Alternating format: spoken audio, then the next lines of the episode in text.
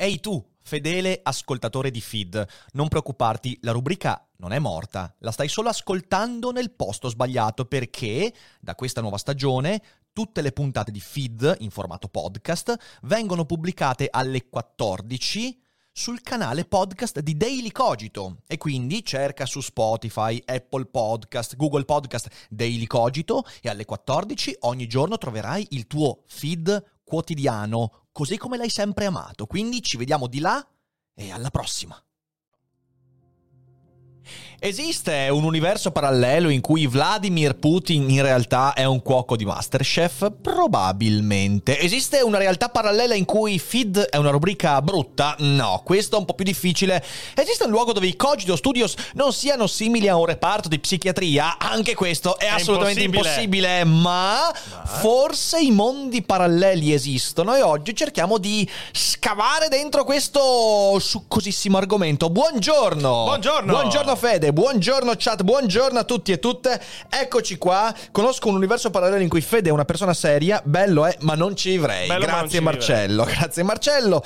Eh, eccoci, eccoci qua, un universo parallelo in cui Ciro esiste, forse stai sbagliando con Cesare. Cesare esiste in questo universo parallelo. Ehm, esiste un universo parallelo dove si è realizzata la piena automazione. È un universo in cui è meglio non stare. E quindi bentornati, bentornati. bentornati. Come state? Come state? Ieri abbiamo avuto mm, un argomento molto piccantino. Sono molto contento del risultato che abbiamo raggiunto, anche perché secondo me è venuto fuori una trasmissione di alto livello. Ma quale? fra le nostre trasmissioni non è di alto livello. E quindi conosco, conosco, un universo parallelo in cui Rick è comunista. Federico Lore, guarda che stai esagerando. Eh, un metaverso parallelo, esatto, esatto. E, mm, e quindi bentornati qui su Feed Bentornate! con Bracal che già ci, uh, ci, mm, ci, affumica. E oggi quindi parliamo di fisica. Oggi ci vediamo un video di Veritasium uh, che io ho, non ho neanche guardato, quindi lo vediamo insieme. E poi leggiamo un articolo che ho trovato sull'internazionale, un articolo di Robert Adler, eh, un articolo tratto dal New Scientist, ovviamente tradotto, e quindi cercheremo di capirne un po' di più perché come sempre, come sempre, insomma, siete voi qui a decidere, a parte il lunedì, l'argomento di approfondimento su feed. Peraltro, fatemi sapere eh, se questa rubrica vi sta piacendo, vi sta soddisfacendo, noi siamo molto contenti, stiamo avendo dei risultati straordinari, siamo a 1925 abbonati. Olè! Io vi ricordo, bella gente, vi ricordo ricordo, attenzione, che... Ah, vi ricordo che ehm, arrivati a 2500 abbonamenti noi faremo la maratona da 72 ore. Staremo eh, tre giorni sì. in maratona e durante questa maratona eh, avremo ospiti guarderemo film faremo letture videogiocheremo e saranno tre giorni in live. E sarà discretamente disfacente ma vogliamo farlo perché questa community se lo merita. Quindi continuate ad abbonarvi dateci una mano a far crescere questo canale. Abbiamo tante cose in ballo e balleremo insieme a voi. Grazie a Cafax per i 10 mesi. Quindi abbonatevi, abbonatevi e sosteneteci. E adesso direi che possiamo passare all'inizio di questa... Allora, iniziamo dall'articolo. Sì, ok, quindi certo. leggiamo un po' di articolo, così entriamo nel mood. Poi guardiamo il video di Veritasium e poi eh, finiamo l'articolo se rimane tempo. Quindi, quindi eccoci qua quindi. sull'internazionale. Andiamo Fede e mostriamo questo articolo. Certo, certo, certo. Eh, voglio anche ricordarvi che siamo in cerca di due o tre moderatori che si occupino delle clip delle nostre live. Servono due o tre persone che abbiano che siano spesso presenti in live e che abbiano la voglia di darci una mano nella produzione di clip, quindi di, quelle, di, quel, di quei micro video ritagliati durante le live.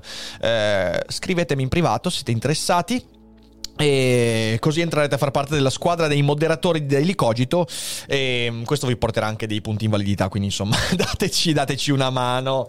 Allora, siamo sull'internazionale, eh, leggiamo un articolo eh, che in realtà è stato già pubblicato il 16 dicembre 2011, quindi un articolo sicuramente un po' datato, però mi sembra che abbia degli elementi interessanti almeno per inserirci nell'argomento. Metto la lettura eh, focalizzata, quindi eccoci qua. Bene, Andiamo a leggere.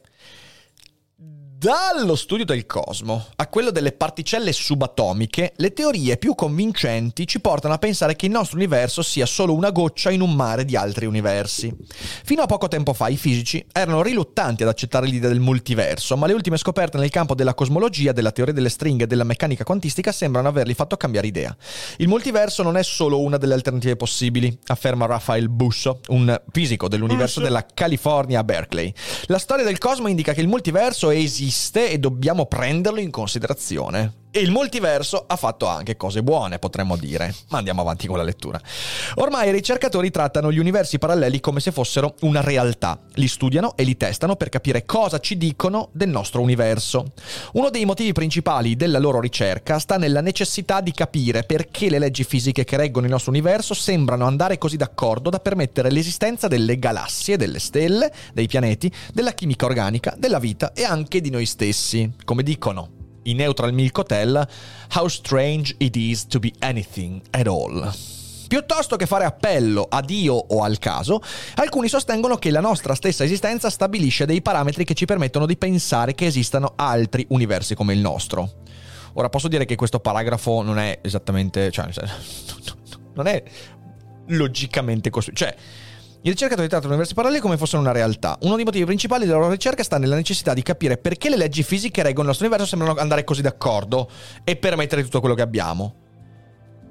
Piuttosto che fare appello a Dio al caso, alcuni sostengono che la nostra stessa esistenza stabilisce dei parametri che ci permettono di pensare che esistono altri mondi come... Cioè, non, non, capi- non capisco com'è collegata questa cosa qua. Le cose stanno come stanno. Non vogliamo ipotizzare Dio, quindi potrebbe essere per via degli universi paralleli ok. Poco convincente, ma ok, andiamo avanti. Ma c'è un problema. Teorie diverse ci portano a immaginare tipi differenti di multiverso. La teoria standard delle origini dell'universo, per esempio, prevede una quantità infinita di altri universi, compreso un numero infinito di mondi in cui un nostro doppio sta leggendo questa frase, chiedendosi se davvero esiste un'altra versione di sé. Secondo la teoria delle stringhe, invece, esistono 10.500 universi paralleli. 10.500 è proprio giusti. Allo stesso modo, per la meccanica quantistica, il nostro universo è solo un piccolo fiocco di neve in una bufera di universi paralleli. Ok? Oggi il compito degli studiosi è sviluppare e mettere in relazione queste idee. Il concetto di multiverso risale all'inizio degli anni Ottanta, quando i fisici si resero conto che la teoria del Big Bang aveva un problema enorme.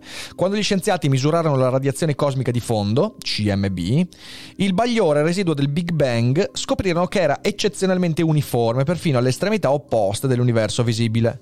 Con loro grande sorpresa i ricercatori rilevarono che in regioni lontanissime, una dall'altra, la temperatura non variava di un decimillesimo di grado fu come scoprire che i rispettivi abitanti, se mai esistevano, parlavano la stessa lingua, spiega Brian Green, un fisico della Columbia University di Grande New York. Brian Green.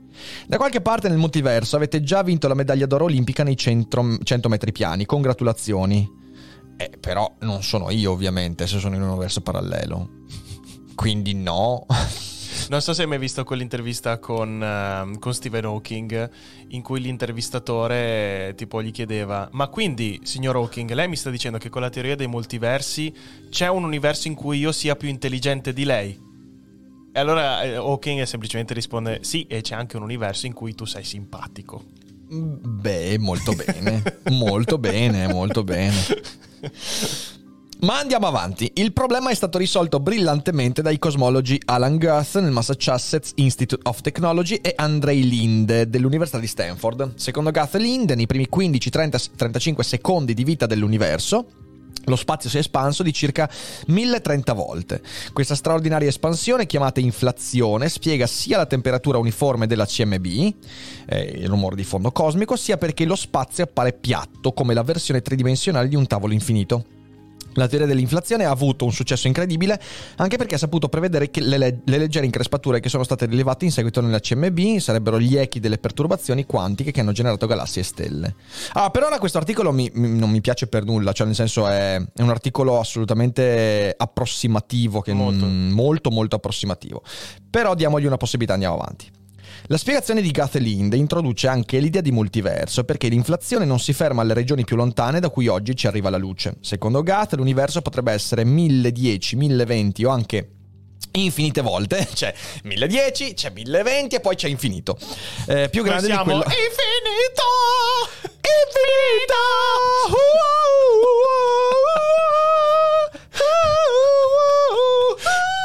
Quanto se lo goderanno quelli in podcast poi?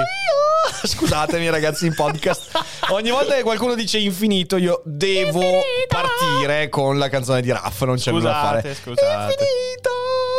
Eh, non c'è nulla da fare, scusatemi. Eh, andiamo avanti. Diciamo, secondo Gatt, l'universo potrebbe essere 1010, 1020 o anche infinite volte più grande di quello che siamo in grado di osservare. La teoria dell'inflazione implica un'espansione più rapida della velocità della luce, portandoci a pensare che oltre agli orizzonti osservabili del nostro universo ne esistano parti concretamente separate dalla nostra.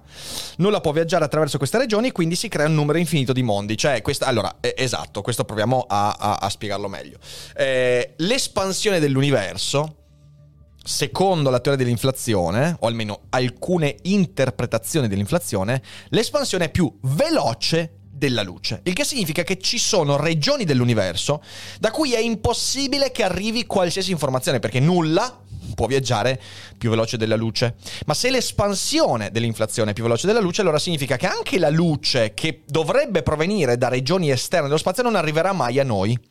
Questo implica il fatto, come, come il principio è lo stesso di un buco nero, perché il buco è nero quando vediamo un buco nero, che non vediamo in realtà, perché la luce emessa, la radiazione luminosa emessa, eh, non riesce a superare la gravità del buco nero. In questo caso sarebbe la stessa cosa. La velocità dell'inflazione non permetterebbe alla luce di superare l'inflazione, quindi no- è come se ci fosse un confine naturale. Noi vediamo solo, diciamo, gli effetti. Infatti, quando si studiano i buchi neri, non si studiano quello che succede all'interno di un buco nero, Esatto. perché non è osservabile, ma studiamo quello che succede intorno, Esattamente, degli eventi. esattamente. Infatti, L'orizzonte degli eventi e il- tutto il materiale intorno al Eh, buco esatto, nero. esatto. Infatti, nel senso, da un punto di vista logico, uno penserebbe, ok, se tipo pensiamo che l'universo abbia circa, che ne so, 13,5 miliardi di anni, allora sarà 13,5 miliardi di anni luce invece no. come, come distanza. Invece siamo, adesso ci sono delle stime, è molto difficile questo calcolo qua, però si pensa che siamo arrivati intorno ai 95, 100. Si parla di 95, 150, di 95, Miliardi di 150 anni luce. miliardi di anni luce. Quindi Ed è significa... in continua espansione. Esatto. Significa che l'universo si espande più velocemente della velocità della luce, cosa che quando è stata scoperta ha creato non poca, poco imbarazzo. Infatti, se non mi sbaglio, Brian Greene in questo eh, ha fatto una, una metafora molto carina in un, in un suo libro, L'universo elegante, Mhm. in cui l'universo in questo caso è quello che ha creato il gioco. E dice. La luce non può viaggiare più veloce di me. Io sono quello che ho creato il gioco, quindi faccio quel cazzo che mi pare. Io vado più veloce della luce. Esatto, mi è esatto, piaciuta molto esatto, come esatto. metafora. Torniamo all'articolo. Come sono fatti questi mondi? Secondo Max Tegmark, un altro cosmologo dell'MIT, negli altri universi possiamo ritrovare le stesse particelle, le stesse forze e le stesse leggi fisiche del nostro. Ma mentre nel nostro universo le particelle elementari si sono unite in modo da formare certe stelle e galassie, nell'universo vicino le stelle e le galassie saranno combinate diversamente. Lo stesso succede in quello successivo e così via. Tuttavia, Tegmark ha dimostrato che, per quante particelle elementari possano esserci in un universo, queste possono essere organizzate solo in un numero finito di modi. Naturalmente è un numero molto elevato, 2 elevato alla 10.118, e le combinazioni possono ripetersi. È il discorso che fa, fa anche Nietzsche quando parla dell'eterno ritorno, ok? Cioè nel senso, alla fine c'è un... in un tempo infinito c'è un materiale finito che per quanto vasto ha delle combinazioni limitate ed è ciò che sta alla base della teoria, eh, dell'ipotesi dell'eterno ritorno. Tutte le combinazioni inevitabilmente si ripeteranno. Questo significa però che se potessimo viaggiare abbastanza lontano, prima o poi incontreremmo un universo identico al nostro. Tegmark ha calcolato che la copia più vicina potrebbe trovarsi a circa 10 elevato alla 1029 metri di distanza. Proseguendo, il gemello successivo dovrebbe trovarsi a 10 elevato a 10.118 metri da noi. Dato che un universo infinito ospita un numero infinito di variazioni, questo significa che da qualche parte nel multiverso avete già vinto la medaglia d'oro olimpica nei 100 piani. Congratulazioni. Eh, ok. Eh, per quanto numerosi, questi universi non hanno nulla di esotico. Tegmark colloca gli universi creati dall'inflazione sul primo gradino di una gerarchia a quattro livelli, che diventa più strana mano a mano che si sale. Prendiamo per esempio il secondo tipo di multiversi. Poco dopo aver scoperto l'inflazione, l'Inde si è reso conto che il processo potrebbe essere ancora in corso e perfino durare all'infinito.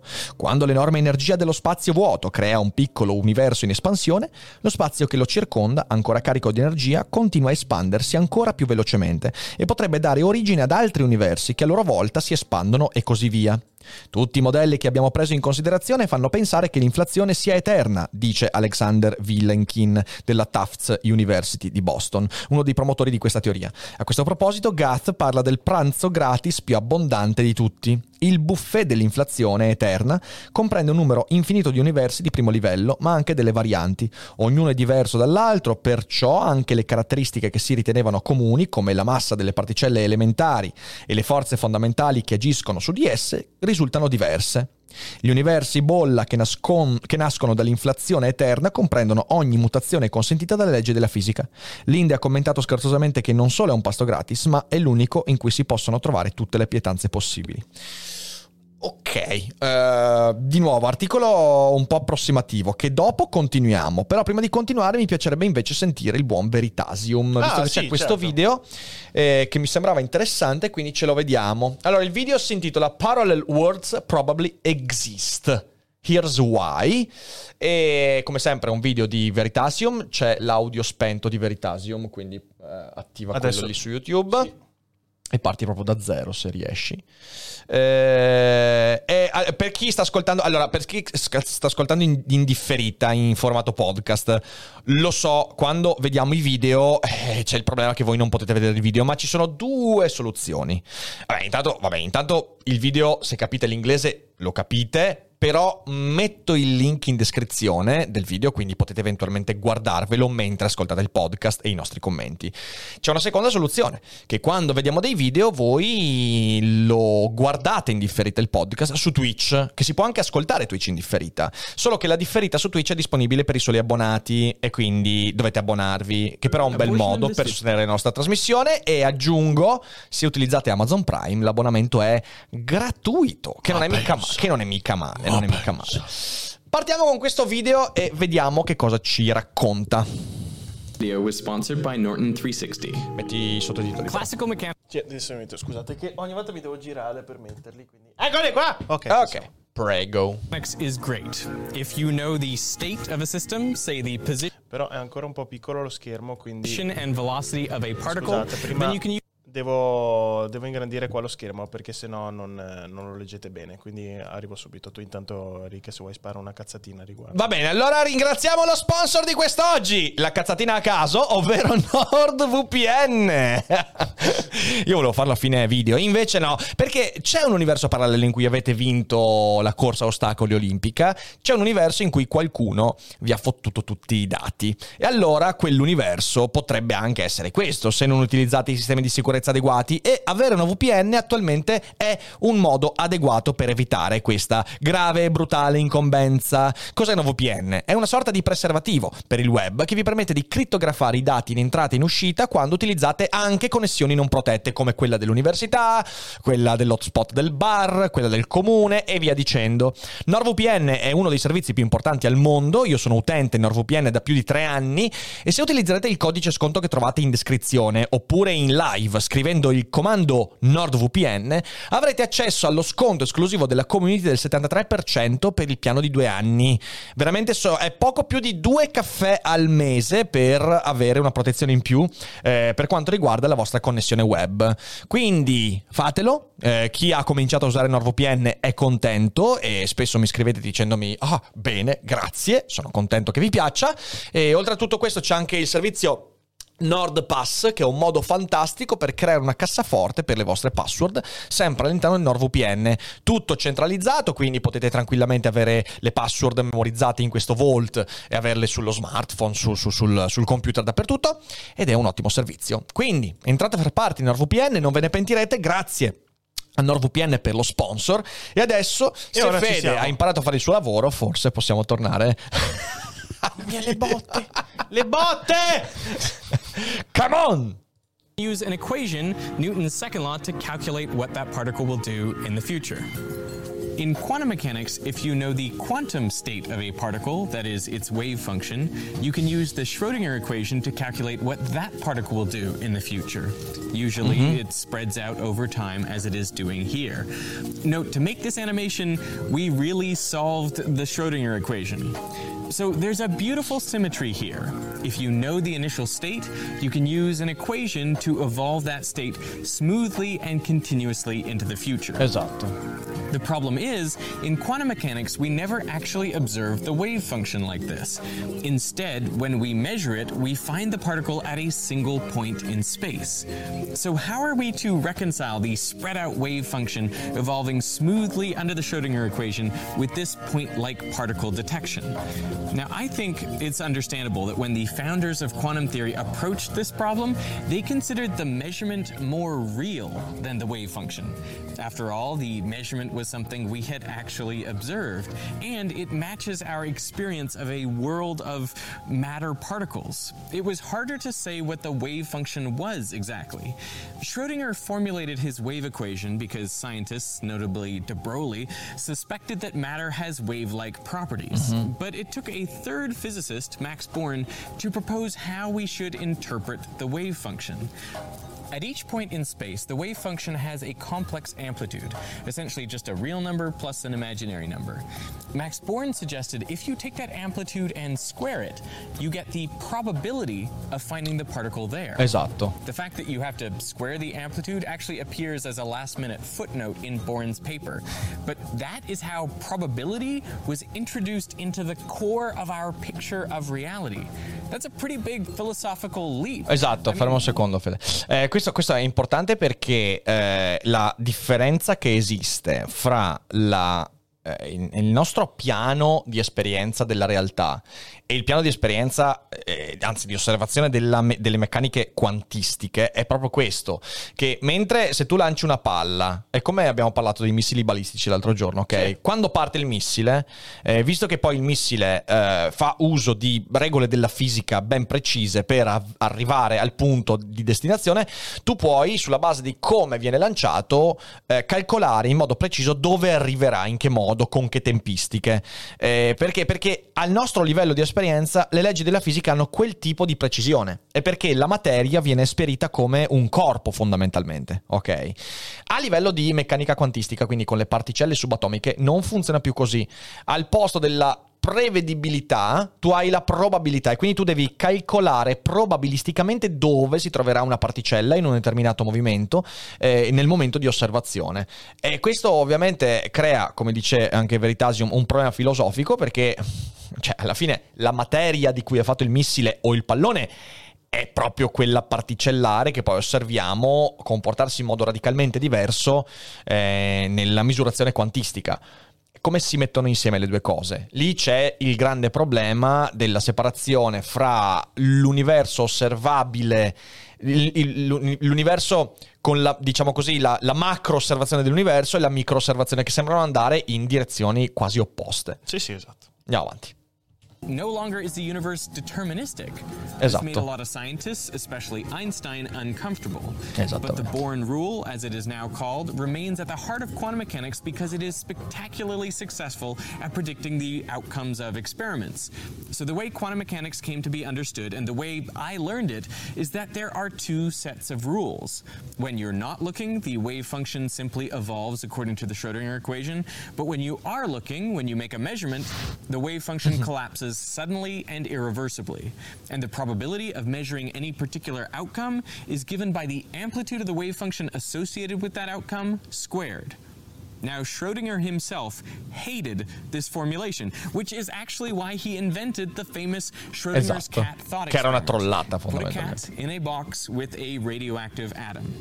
Add a radiation detector that triggers the release of poisonous cyanide gas.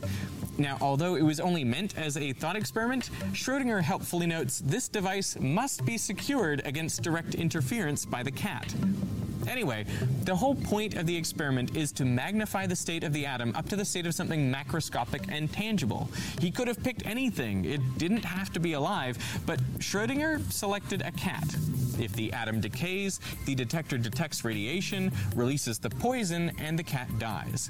If the atom doesn't decay, the detector doesn't detect radiation, poison is not released, and the cat remains alive.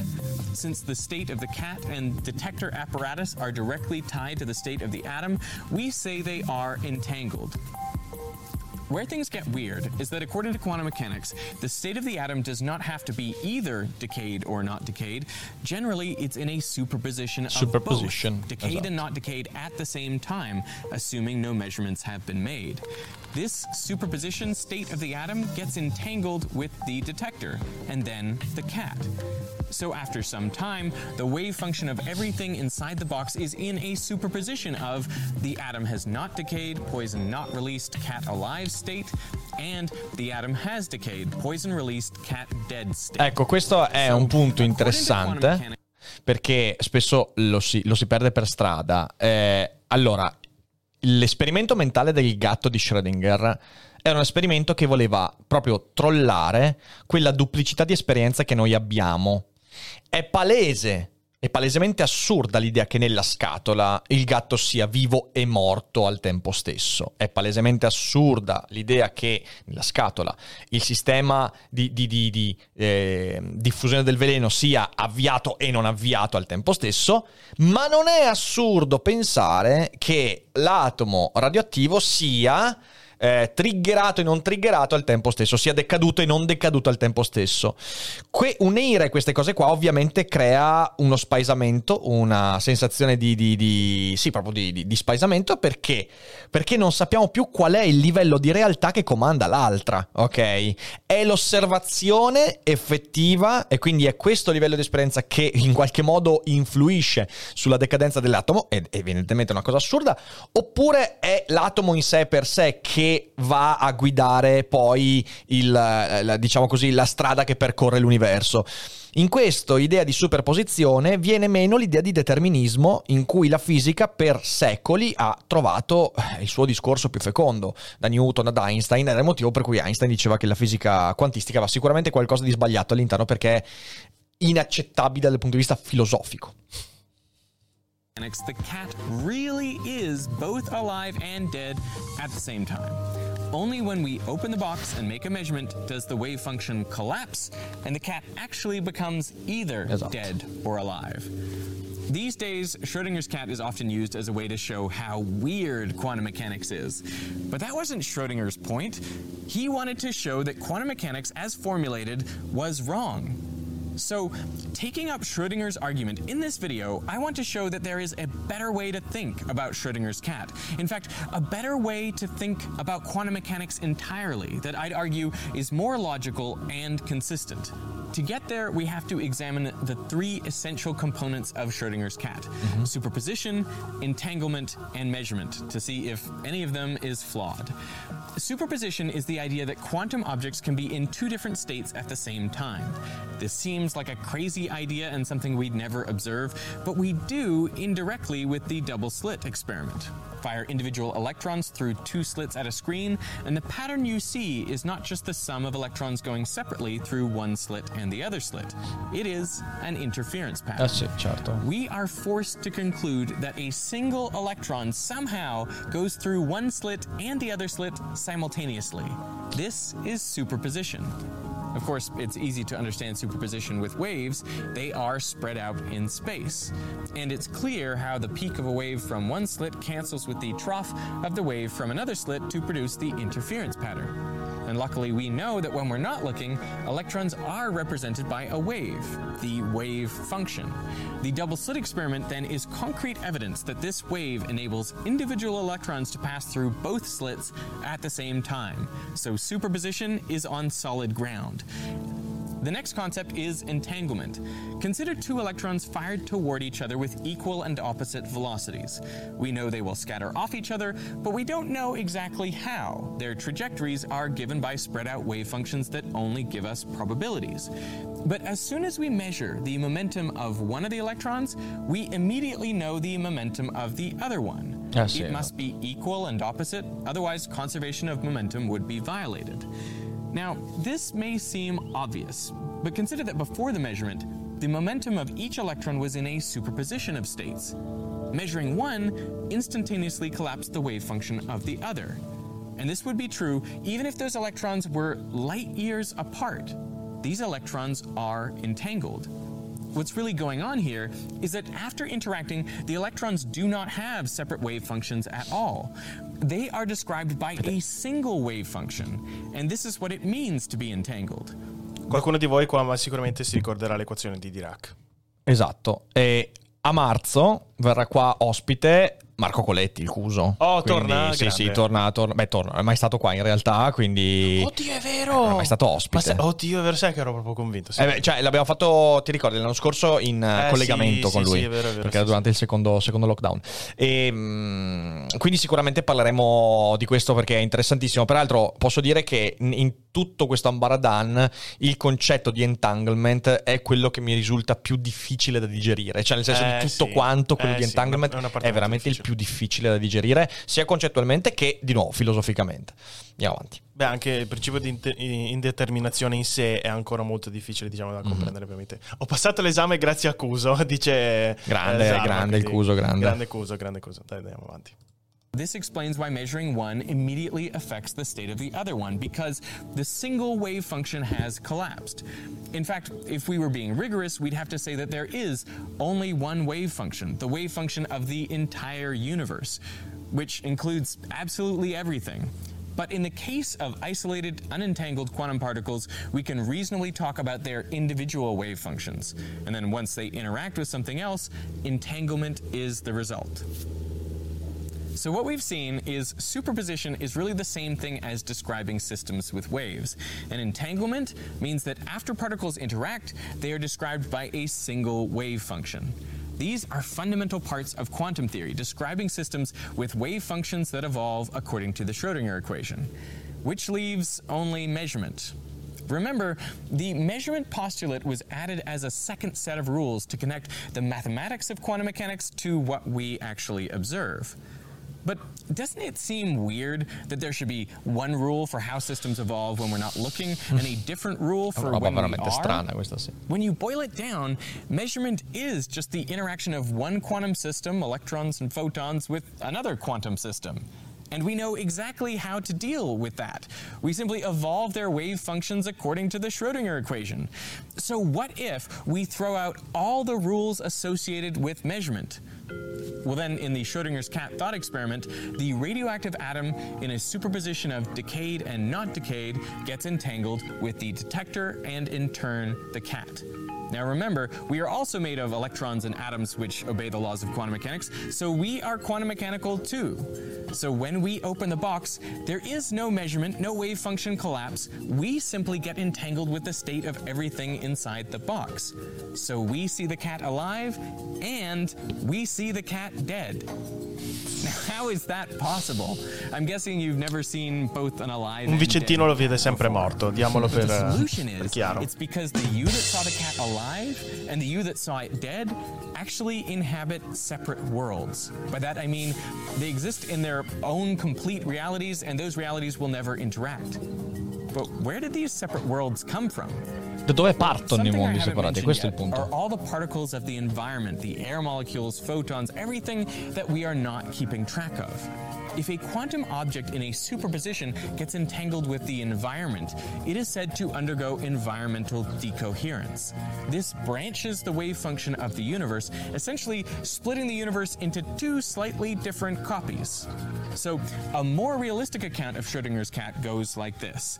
The radioactive atom evolves from 100% not decayed into a quantum superposition of decayed and not decayed.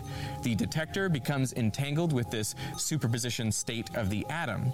But the detector is being bombarded by all these air molecules and photons in the box, which would bounce off differently if it is detected radiation than if it hasn't. So almost immediately, the detector becomes entangled with the state of the environment. It decoheres, branching the wave function in two. At that moment, you are split into two identical copies. Oh no! È la puntata di Rick e Morty in cui la realtà si splitta in 16, hai presente? È bellissimo. In cui lo schermo è, l'es- è l'esatto, È è- l'esatto- l'esatto concetto che sta esprimendo qua. Infatti prima dicevano se volevi citare quella puntata lì. Ah, ecco, sì, sì, sì, sì. Eh è beh, ragazzi, Rick e Morty su questo fa una roba fantastica, secondo me. You continue to be identical until you open the box, but in this case, the cat actually is alive or dead. You were just finding out by opening the box. What we are unaware of is that the other outcome also happened, just to someone who is not you anymore. I mean, both observers came from you, but they are no longer you, and they're no longer identical to each other. This interpretation of quantum mechanics is called many worlds. Many and it was worlds, formulated by Hugh Everett. And if it's true, the branching of the wave function is happening all the time, so frequently, in fact, that the rate may well be infinite. Creating infinite, subtly different worlds all the time may sound implausible, to put it mildly, but consider that all those worlds are naturally part of the mathematics of quantum mechanics. Many worlds just takes them seriously. To get rid of them requires something like the collapse of the wave function. And the point is, our experience of reality would be the same in the many worlds picture as it is if the wave function collapses. But the formalism is so much cleaner and more elegant. All we have are wave functions that evolve under the Schrodinger equation. The implication is that the founders of quantum theory may have got it exactly backwards. The wave function is the complete picture of reality, and our measurement is just a tiny fraction of it, the part we become entangled with when we interact with a quantum object in a superposition. The universe also goes back to being deterministic. Every outcome happens 100% of the time. It only doesn't look that way to us because we only experience our tiny sliver of the multiverse. Now, I imagine that a lot of you have questions and possibly objections to this, so I went to the expert. Ah, ecco, bene, bene. How are you? Come on in. Okay, so I wanted to make this video about many worlds, but I was concerned I was going to screw it up. So I've come here to uh, meet Caltech professor Sean Carroll, who has literally written the book on many worlds. Here's the book, Something Deeply Hidden, available wherever books are available. Let's ask probably the the common sort of YouTube questions, Yeah. the the Good. arguments against this. Yes. You know the first Maybe one is? how many how many worlds are there? No, the first one is energy, The energy. conservation. How is energy conserved is completely clear in the math. Uh, the energy of the whole wave function is 100% super duper conserved. But there's a difference between the energy of the whole wave function and the energy that people in each branch perceive. So what you should think of is not duplicating the whole universe, but taking a certain amount of universe and sort of subdividing it, slicing it into two pieces. They pieces look identical from the inside, except that one has spin up and one has spin down or something like that. But they're really contributing less than the original to the total energy of everything. Uh, Quindi, quindi questo è, cioè nel senso, questa mh, significa che eh, allora, lui, ha de- lui ha detto che eh, l'energia totale della funzione d'onda, ok, rimane sempre conservata. Quindi nulla va perso della Esatto. funzione d'onda. Esatto. Solo che quando noi osserviamo, ed è il momento in cui siamo entangled con eh, il fenomeno osservato, è come se la nostra percezione ritagliasse solo quella parte. Esatto. Ok, e, e cazzo, è, è tosto questo perché significa... Cioè, in un certo qual modo Eh, significa perché, che... perché noi non siamo. Nel momento in cui tu osservi, tu tratti una funzione d'onda come particella. No, no, certo, È, certo. cioè, è per questo che noi ancora abbiamo bisogno di calcoli probabilistici, perché Sì, sì, non sì. riusciremo mai ad avere una funzione chiara e precisa su questi fenomeni qua. È una figata atomica, secondo me. Mind Vabbè. blowing! Vabbè. Andiamo avanti? Andiamo avanti. Ok. or how frequently are they branching? Right, we have no idea. Is the short answer to this, uh, and I think it's embarrassing that we don't have any idea. Aspetta, torna indietro Vabbè. 10 secondi perché... Ok. Uh, let's ask the question about how many worlds there are, how frequently are they branching? Right, we have no idea. Is the short answer to this, uh, and I think it's embarrassing that we don't have any idea. Um, it's certainly often, it's certainly a lot, right? The universe branches whenever a quantum system in superposition becomes entangled with its environment. So you have atomic nuclei in your body that are radioactive. They decay 5,000 times a second. There's a radioactive decay in your body. Every one of those either decays or doesn't. You can think of it as a superposition. And once it decays, it sort of interacts with what's around it, becomes entangled, and the universe branches its wave function, right? So branching is happening many, many times a second just because of radioactive decays in your body. Now, is it happening infinitely often? We don't know because we don't know whether the total number of possible branches is infinitely big or finite. Uh, it's humongous by any stretch. There's plenty of room for all these branches to exist, and it might very well be finite, but that the details hinge on things we don't understand about quantum gravity and cosmology and the theory of everything and all that stuff. So it's a big number, but we don't know how big. Let's deal with the misconception that many worlds means everything that could possibly happen happens. yeah, that's not true. Many worlds means the wave function obeys the Schrodinger equation. That's what it means. And the Schrodinger equation predicts many things could potentially happen, but not everything. Mm-hmm. So, for example, uh, an electron will never convert into a proton.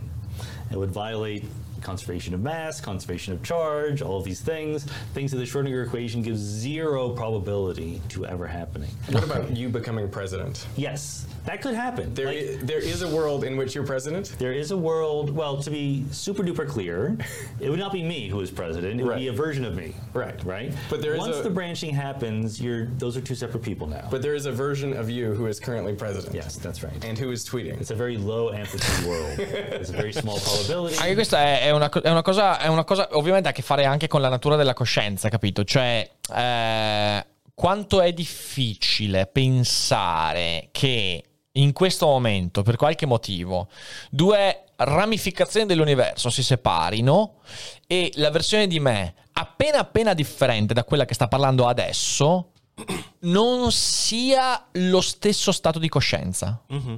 Cioè, eh. Eh, capite che allora, questo apre a delle implicazioni filosofiche che non sono banali. Perché implica, per esempio, il fatto che quella che percepiamo come identità è una cosa totalmente diversa da quello che consideriamo. Ma non sappiamo. Perché allora, eh, adesso si separano due strade parallele. In una di queste, al posto di usare la parola parallele, ho usato la parola contingenti, ok? Per esempio. Sì. E queste sono due strade diverse. E questo, come dice eh, il nostro fisico, accade in ogni momento fondamentalmente eh, e quindi sono virtualmente quasi infinite le possibilità. Ora, la mia coscienza, che io chiamo il restare su questo percorso, quello che percepisco, e la coscienza del me stesso dell'altro universo, in primo luogo, in che modo si relazionano? Perché da un lato tu puoi dire la coscienza è palesemente allora un effetto ottico, ok? Una, una prospettiva e non c'è veramente nulla che abbia a che fare con un concetto di, di identità forte. Dall'altro però tu puoi anche concludere dicendo, eh no, il fatto che io rimanga me, sì. il fatto che la percezione di me non sia nell'altro universo parallelo, rafforza l'idea, per esempio, la dico, la dico grossa, che questa cosa che sento si, possa essere un'anima, ok? Mm-hmm. Cioè, nel senso, possa essere qualcosa. Quindi c'è anche. Non è, un, non, non, non è, un, caso che nella meccanica quantistica si sviluppino così tanti discorsi new age, molto spiritualisti, molto legati a questi concetti. Quindi capite bene che qui le implicazioni filosofiche sono toste anche dal punto di vista della definizione della coscienza. Ma andiamo avanti. But it's there, yes. I mean, I think this is the way in which it feels more complicated than, or it feels more ridiculous than yeah. than Copenhagen because Copenhagen's like there's just one world this is it. That's and right. and it's what you experience and but look the universe l'interpretazione di Copenaghen è quella leibniziana questo è il migliore dei mondi possibili perché le cose non potevano che andare in quel modo lì ok Infatti, un giorno faccio un video sull'interpretazione di Copenaghen e Leibniz. Eh, e questa è una prospettiva molto, molto determinista. Sì, okay. sì, sì. La eh, il discorso schrödingeriano e quindi tutto questo legato alla funzione d'onda e via dicendo contraddice e comunque va in contrasto all'interpretazione di Copenaghen che è un'interpretazione molto deterministica eh, ovviamente ragazzi è un casino, è un casino. Like the cosmological universe where we see all the galaxies and everything. We don't see the whole universe. We see a finite amount of it because light moves at the speed of light. So there's a place beyond which we can't see. The universe could be infinitely big. We don't know. It's cer- certainly very plausible the universe is infinitely big. It's plausible that everywhere in the universe looks more or less like what we see, with galaxies and stars and the whole bit. If that's true, there's an infinite number of copies of people exactly like you. Some of them are presidents, some of them are winning NBA championships, some of them are supermodels, whatever. It's just because there's a lot of different shuffling around of the atoms, okay? It has nothing to do with quantum mechanics or weirdness. Does that bother you? Does that like rub you the wrong way? Kind of. I think well, maybe it should. But but but I, Eh, I giusto agree che sia it's così. less weird than the, the quantum idea. And I think in both cases, it's it's because you know human beings. There's some cognitive bias. Uh, I don't know what it's called, but there's a cognitive bias that says the only probabilities for anything are zero percent, fifty percent, or hundred percent. and when I tell you something can happen, but the probability is really, really, really, really, really, really, really, really low, people are like, "But it can happen, right?" Like, Let me focus on that com- on that possibility that it happens. I'm like, "No, don't do that." it's just not sufficiently probable that it's worth worrying about in any way. When the world branches here, does it branch instantly far away? The answer is it's up to you. This is the annoying part of the answer. I can write down a description in which the branching happens instantly throughout all of space. I use that description to make predictions about what people will see. All those predictions come out 100% completely true. I can write an alternative description in which the branching sort of spreads out at the speed of light. And I make a different set of predictions, but guess what? They're exactly the same predictions. There's no difference between what those two pictures actually predict. And what this is reflecting is God doesn't know about branches. There's the wave function of the universe. That's all that really exists, okay? Breaking the wave function of the universe into different pieces that you and I call branches or worlds is very convenient for us human beings. But that's all it is. It's not built into the fabric of reality itself. It's just like, it's exactly like for the air in this room. Rather than listing the position and velocity of every single air molecule, I just tell you the temperature and the pressure and things like that, right? It's a convenient description for us human beings. It's not the full description of the reality. And branches are exactly the same way. So if you get annoyed that there's two different ways of describing the branching, you have to remember that the whole idea of branching is just a human convenience. Hey, this portion of the video is sponsored Allora, bello. Ma non ci vivrei. Ma non ci. No, eh, allora, eh, provo, provo a impostare una discussione, vediamo, vediamo cosa ne emerge. Ok. Allora, quello che abbiamo sentito da Everett. Sì, Everett. Perfetto. All'università di Caltech. Benissimo, anzi dopo mi segno il libro che se, se è tradotto in italiano, perché in inglese non so se penso che sia molto complicato, se c'è in italiano magari me lo piglio. Eh, quello che è stato espresso da lui è, è- è la seguente cosa. Abbiamo ampliato la visione del nostro universo grazie alla scoperta della funzione d'onda, alla, eh, alla diciamo così, alle infinite virtualmente possibilità che varie, i vari momenti di, diciamo così, eh, determinazione della funzione d'onda permettono. Ok, quindi è come se avessimo preso, come se per tutta la, la storia della, della scienza avessimo avuto un ventaglio chiuso, e per noi il ventaglio era l'universo, e grazie alla scoperta della funzione d'onda abbiamo aperto il ventaglio. E il ventaglio è diverse fur- funzioni virtualmente infinite del nostro universo, e quindi una funzione in cui Fede è presidente della Consob, io sono una drag queen, e Ari è un'assassina pluriomicida eh, Are Bibbia. Ok, cioè se ci sono queste versioni, queste versioni che si moltiplicano, eh, e ovviamente questo è cioè, una semplificazione enorme, quindi passatemela. Eh, quello che dice Everett però mi crea un problema, perché lui a un certo punto dice, ma queste versioni dell'universo non possono contraddire alcune regole fondamentali. Per esempio dice, l'elettrone non può Non diventare un diventare un protone. Perché c'è un salto nella conservazione dell'energia, c'è ok, perfetto.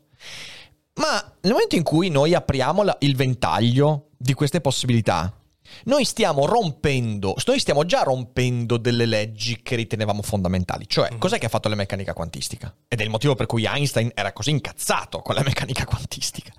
La meccanica quantistica prende delle cose considerate intoccabili dalla relatività, dalla meccanica newtoniana, Sì. e appunto, cioè il senso l'unilateralità della direzione dell'universo, ok? Chiamato anche determinismo, e dice, sai cosa? In realtà in realtà non è così. E quindi prende alcuni concetti che sono molto radicati e ritenuti fondamentali e intoccabili da precedenti scienziati e li, li- li- li sconquassa Sì. creando sto casino incredibile. Da qui si dipartono mille interpretazioni. C'è la scuola di Copenaghen, c'è Schrödinger, quindi la funzione d'onda. C'è anche, ricordiamo, il bellissimo lavoro di David Deutsch, che, che- che io cito sempre perché è The Fabric of Reality, bellissimo libro, eh, anche molto complicato. Però per dire che effettivamente eh, cioè siamo ancora in questo sconquassamento. A questo punto mi chiedo quanto valga l'affermazione che fa Everett. Ci sono delle cose che non si possono valicare. Perché eh, se c'è una cosa che la meccanica quantistica ha mostrato è che il no- il nos- la nostra intuizione, cioè la nostra, il nostro pensiero intuitivo, è un pensiero che viene contraddetto dall'esperienza della realtà. Quindi il problema che mi si pone con l'interpretazione dei many, mo- dei many mondi, bello, i many mondi. Many mondi, I i many monamondi. I monamondi. I monamondi. L'interpretazione dei monamondi è che in realtà non c'è più veramente nulla di basilare intoccabile Sì. e tutto ciò che riteniamo basilare intoccabile potrebbe basarsi su un, eh, una prospettiva nostra. Ovviamente questo comporta delle conseguenze non indifferenti. Ma infatti è probabile che lui, eh, diciamo, ha fatto questa considerazione perché nel momento in cui dovesse funzionare un universo in cui, eh, diciamo, la posizione de- de- degli elementi base di un atomo funziona comunque, quindi facciamo finta un, un protone al posto di un elettrone, bisognerebbe ricominciare da zero, Da zero. completamente. Quindi potrebbe essere che per il momento non abbiamo ancora delle regole che ci confermano che questa cosa possa effettivamente succedere. E quindi lui per comodità e anche per un certo tipo di sicurezza che Per abbiamo una base, certo. ha detto ok, queste cose sappiamo che funzionano, quindi vediamo che cosa il resto invece Certo, può funzionare. certo, certo. E quindi potrebbe essere che per lui sia stata una, una semplificazione quasi dovuta, perché se no veramente Sì, vuol sì, dire sì, che non puoi neanche aprire il discorso, ok, dobbiamo ricominciare di nuovo da zero. È vero, è vero, è vero. Ah, ringrazio Asid per il primo mese, grazie il malvagio Anakin per il Prime, grazie a Mr. Bock per i bit, Divano Cromato per i due mesi, grazie a Delia Maya per i cinque mesi e grazie, Grazie, a Kafax per i dieci mesi. Grazie mille a tutti per gli abbonamenti. Prima di passare e andare avanti con l'articolo, eh, oggi finiamo un po' più presto, andiamo avanti altri dieci minuti, eh, voglio eh, ricordarvi che stasera alle 21 c'è una monografia importante, perché questa sera... Siamo con il buon Milton. Olè! Paradise Lost, Il paradiso perduto. È un'opera che io amo moltissimo. L'ho citata svariate volte in passato, ma non sono mai andato a fondo. Questa sera andiamo a fondo di questo grande capolavoro della letteratura europea. E, e sono certo che vi piacerà. Quindi non perdete questa sera alle 21 eh, la monografica su Paradise Lost. Eh, c'è Pietro che dice: Sì. Ciao ragazzi, in merito alla- Vabbè, partiamo da quella, partiamo sì, da quella. sì. partiamo- l'ho vista adesso. Vai, vai, vai. Eh, in merito all'argomento, ho letto l'opinione di Carlo Rovellis nel suo libro Helgoland, ve la riporto per intero, nonostante il libro poi esprima più volte in merito. Eppure, eminenti fisici ed eminenti filosofi ritengono che questa sia la miglior lettura possibile della teoria dei quanti. Quello che è pazzesco non sono loro, è questa incredibile teoria che funziona così bene da un secolo, ma per uscire dalla nebbia vale davvero la pena ipotizzare l'esistenza concreta e ho presente, ho presente la- la- la, mm, il pezzo perché l'ho letto il libro. Eh, sì, è un dubbio che rimane anche a me. È un dubbio che rimane anche a me. Siamo sicuri che questa ipotesi eh, chiarisca eh, le- eh, le- le- i nostri dubbi e la nostra visione del mondo? O magari rischia di confonderla ulteriormente? Questa, questa è una, una domanda interessante. È la stessa domanda che si poneva Einstein, eh, in un certo qual modo anche Schrödinger. Quindi è una domanda che possiamo porci. Helgoland, Tetto, Helgoland. Helgoland di Carlo Rovelli. Allora, se siamo d'accordo, andiamo avanti con l'articolo sull'internazionale. Gli diamo una seconda chance. Beh, andiamo avanti, vediamo un po' se si ripiglia, perché insomma la semplificazione se si ripiglia. Andiamo. Andiamo. Troppe alternative. Questo tipo di universo appartiene al secondo livello della gerarchia di Tegmark, che comprende anche i mi- 10.500 universi previsti da- dalla teoria delle stringhe, la principale candidata a diventare una teoria del tutto, in grado di spiegare tutte le particelle e le forze della natura. Vi ricordo che questo è un articolo del 2011, nell'ultimo decennio la teoria delle stringhe ha subito vari colpi abbastanza forti, eh, quindi insomma prendiamo l'articolo per quello che è, un articolo di, di 11 anni fa. Ehm, nel modello standard della fisica delle particelle ci sono una ventina di parametri, come per esempio la massa dell'elettrone, il cui valore può essere misurato ma non spiegato. Ed è quello che ci diceva la funzione d'onda. I fautori di questa teoria speravano di poter capire perché quei parametri hanno il valore che hanno, ma sono rimasti delusi. Invece di produrre il fiocco di neve perfetto, la teoria delle stringhe ha scatenato una valanga di universi, rivelando un territorio enorme e scoraggiante come il fisico Leonard Susskind ha definito il paesaggio della teoria delle, scri- delle stringhe. Quello che distingue un universo dall'altro è la natura dello spazio-tempo. Secondo la teoria delle stringhe, le particelle e le forze della natura derivano dalle vibrazioni di minuscole stringhe che si sviluppano su 10 dimensioni. Noi ne conosciamo solo 4 perché le altre sono compattate, intrecciate tra loro in strutture complesse troppo piccole per essere percepite. La fisica di ogni universo dipende da quante sono le dimensioni compattate, da quella loro struttura. Eh, e credo che sia proprio il punto del libro di Everett che si intitola Una, un, un, Eh, una cosa ben nascosta. Sì, credo di sì. Eh, sì, a well hidden thing, una roba del genere. Quindi, cioè, le dimensioni de- della teoria delle stringhe sono proprio una cosa ben nascosta. La fisica di ogni universo dipende da quante sono le dimensioni compattate, esatto. Gli studiosi hanno individuato un numero enorme di possibili forme che interagiscono con i campi della teoria delle stringhe e definiscono vari tipi di universi, la maggior parte dei quali è regolata da leggi fisiche sconosciute e popolata da forze e particelle completamente diverse. L'inflazione eterna è un meccanismo convincente che permette di infilare in ogni angolo del paesaggio delle teorie delle stringhe un numero infinito di universi reali. In origine gli studiosi delle stringhe non amavano l'idea del multiverso e andavano in cerca di una soluzione unica, invece ne hanno trovate 10.500, dice Linde. Oggi la grande sfida della cosmologia è capire perché il nostro universo è fatto così com'è, visto il grande numero di alternative a disposizione. Il nostro universo inesplicabilmente ben sintonizzato, fine-tuned per produrre le condizioni necessarie alla vita. Se la gravità fosse stata leggermente più forte, il Big Bang sarebbe stato poco più dello scoppio di un petardo. Se fosse stata un po' più debole, non sarebbero nate le stelle e le galassie. Se la carica dell'elettrone fosse stata leggermente diversa, se mia nonna avesse avuto le rotelle, sarebbe stata una carriola.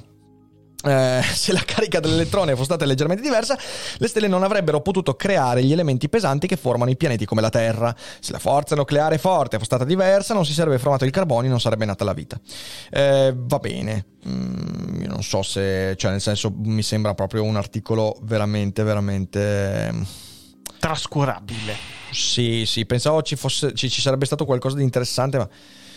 Eh, No, io vi metto comunque l'articolo, però non mi pare che sia. Io passerei a boh, leggere un po' la chat per gli ultimi 5 minuti. Sì, perché- sì, dai, leggiamo le domande. Sì, io, vi met- io vi met- io vi metto l'articolo in, in chat adesso, se volete leggervelo, però torniamo alla chat noi. In Ok. feed capita anche questo, eh, si sceglie un articolo che poi non risulta particolarmente interessante. Interessante. Ci siamo, ci siamo, Rick. Sì, sì, ok, sto mettendo l'articolo in chat. io. Ah, ok, grazie. Allora, se vuoi partiamo con un po' di domande, visto che oggi erano un po' curiosi. Yes. Allora, c'è Riccardo che dice potrebbe essere interessante parlare di questi argomenti con Davide di Spazi Artoceriati, che è ricercatore in ambiente di teoria delle stringhe. Ha fatto un'intera serie di video insieme a Daniele Orriti, anche lui ricercatore ma in ambito quantum gravity, sulla meccanica quantistica, fondamentale, diciamo fondamenti e interpretazioni. Quindi sì, potremmo cercare di invitarlo per fare una bella discussione. Vedremo, vedremo, sì, assolutamente. Just Another Human, eh, no, eh, cioè il senso di feed è proprio che eh, se leggiamo un articolo che non ci piace lo scopriamo in trasmissione. Non avrebbe senso legger- far, far leggere l'articolo prima. Eh, siamo qua per studiare, per imparare e a, a volte ci imbattiamo in articoli. È la prima volta in tre settimane, capita, capita, non c'è niente di male. E, mm, no, no, ma neanche ad un altro, non ha senso, non ha senso. Cioè, se facciamo una preselezione degli articoli, eh, la rubrica eh, cambia, non è più una rubrica come quella che abbiamo pensato, diventerebbe un'altra rubrica. Ehm, andiamo, andiamo con eh, un'altra domanda. Poi c'è Marcello che dice un pensiero assurdo, ogni scelta che facciamo genera infiniti universi paralleli, quindi perché la nostra coscienza rimane in questo? L'universo in cui siamo coscienti, essendo l'unico che possiamo espe- eh, diciamo, eh, esperire, è l'unico possibile e quindi il miglior universo possibile? Questo implicherebbe anche condizioni sull'esistenza, o meglio, inesistenza del libero arbitrio. Ah, eccetera. ripetimi le domande, vediamo un attimo. Allora, la, la domanda è basata su un pensiero di Marcello che dice: Ogni scelta che facciamo genera infiniti universi paralleli. Sì. Quindi, perché la nostra coscienza rimane in questo? Esatto. L'universo in cui siamo coscienti, essendo, essendo l'unico che possiamo esperire, è l'unico possibile e quindi il miglior universo possibile, tecnicamente. Il punto è, tu da... Allora, vedi, qui, qui è interessante. Eh, perché tutto dipende dal peso che dai alla tua coscienza e percezione della realtà oppure alla conoscenza matematica. Eh, la fisica del Novecento è ovviamente andata in una direzione diversa rispetto a quella che dici tu. Perché il fatto che io abbia esperienza di questa strada universale non ha nulla a che vedere con la maggiore importanza di questa strada universale. Perché se la matematica ci dice che tu puoi ipotizzare l'esistenza di ramificazioni dell'universo, allora significa che tu sei quello che sei per una casualità, mettiamola così, sei anche tante altre cose di cui però non hai percezione, le quali però sono altrettanto importanti. Quindi la matematica sta di sopra della coscienza. Tu stai dicendo, con la tua domanda, la mia coscienza è superiore alla matematica. Cioè, è più importante il fatto che io sia qui che non il fatto che la matematica mi dice che potrei essere in tanti altri luoghi. Non so risponderti. Io istintivamente do ragione a te, ma istintivamente. Dall'altra parte mi rendo conto che la matematica ha una sua verità piuttosto pesante da presentarci. E la matematica forse non è affetta da bias come potrei esserlo io. Quindi è una roba. una roba pesante. eh. Poi c'è Sigurd Orion che dice: Quello che dice è che i singoli universi devono essere consistenti, perché la stessa funzione d'onda obbedisce a delle regole precise. Come se esistesse un universo dove tutto è come quello tranne che i libri sono bianchi, senza scritte. E tu leggi i libri senza scritte. Avrebbe senso? Allora, questo è interessante perché è esattamente quello che diceva prima Everett. Ehm, si cerca una coerenza interna. Che tenga insieme. Allora, mettiamola così. eh, questo è molto interessante, ragazzi. Però, ripeto, magari ne parliamo quando viene il Cuso o qualcun altro che parla Sì, di fisica. Ehm, è come se la fisica, la scienza in generale, si fosse posta la missione di andare a scovare le leggi basilari della realtà. Abbiamo scoperto che la coscienza, perlomeno il fatto di essere coscienti di essere qui, non ci dà le basi della realtà. Questa è stata la grande crisi della filosofia del Novecento. La filosofia ha scoperto che le il suo metodo, il suo discorso non ci permette di andare alle leggi basilari dell'esistenza. Del motivo per cui tanta filosofia si è spostata su uno spiritualismo ontologico un po', un po' pacchiano. Perché? Perché, ah, se la filosofia non mi permette più di scovare le leggi eh, universali de- de- del cosmo, della materia, allora significa che le vere leggi stanno nello spirito. E questo ha creato una crisi molto forte alla filosofia. Nel frattempo la scienza, che non ha vissuto quella crisi, prima o poi forse la vivrà a suo modo, ha cominciato a dire, ok, eh, andiamo al fondo e scopriamo, quelle, eh, scopriamo delle leggi indiscutibili. Newton ha scoper- ha scoperto le sue leggi indiscutibili, poi è stato superato da Maxwell, stato superato da Einstein, ognuno dei quali hanno scoperto delle leggi indiscutibili. Abbiamo sentito Everett esprimere delle leggi indiscutibili. Quali sono le leggi indiscutibili? Quelle che creano coerenza all'interno del modello di riferimento. Questo è. E quindi nel modello di riferimento espresso dallo scienziato sentito nel video, il fatto che per esempio un elettrone non possa trasformarsi in un protone è una legge fondamentale. E nulla ci vieta di pensare che qualcuno dopodomani riuscirà ad andare più a fondo di quello. Perché la domanda che dobbiamo farci è: ma c'è una legge fondamentale a questo punto? La mia risposta è sì. la mia risposta è sì che c'è quella legge fondamentale. Il problema è che il nostro. eh, po- potremmo, anzi, è molto probabile che siamo sempre preda di una distorsione, cioè è come se noi guardassimo uno specchio deforme. E quindi quello che ci sembra essere una legge fondamentale, una coerenza interna, in realtà poi alla fine non lo è. Ed è, per ricollegarmi a quello che dicevamo con Marcello, la matematica è proprio il linguaggio che ci permette di dirci, ah cazzo, ho visto una distorsione e l'ho considerata come una realtà concreta. Quindi è una questione molto complessa, molto complessa ragazzi. Molto complessa. Grazie a Berto Scari, grazie a Hey Kirei per il Grazie. primo mese, grazie mille, benvenuti. Abbiamo qualcos'altro? Vediamo. C'è Mark Trin92 che dice un grande dubbio, ma le se due branch, diciamo, se le due branchie sono entanglement, eh, sì, entangled nel momento in cui si dividono, se qualcuno dovesse misurare in una realtà, non dovrebbe collassare la funzione anche nell'altra e dunque essere rilevabile? Allora, vediamo se riesco a leggerla meglio. No, non ho capito la domanda. Allora, in un grande dubbio, ma se le due eh, branches sono entangled, quindi se le Se due ramificazioni se due sono ramificazioni entangled. sono entangled, nel momento in cui si dividono, se qualcuno dovesse misurare in una realtà, non dovrebbero collassare la funzione e anche nell'altra e dunque essere rilevabile? No, no, eh no, è il, è il fatto di essere elevabile il problema. Cioè, effettivamente collassano in entrambe. Quando il tizio apre la scatola, in quel momento si divide la ramificazione e la funzione d'onda collassa. Solo che in una realtà uno vede un gatto morto, nell'altra il gatto vivo. Ma non sono entrambe disponibili. È lì che entra la matematica. Cioè, la matematica è quel linguaggio che virtualmente ci porta a descrivere entrambi gli stati. Però tu non li osservi, non li percepisci. È il limite della nostra percezione.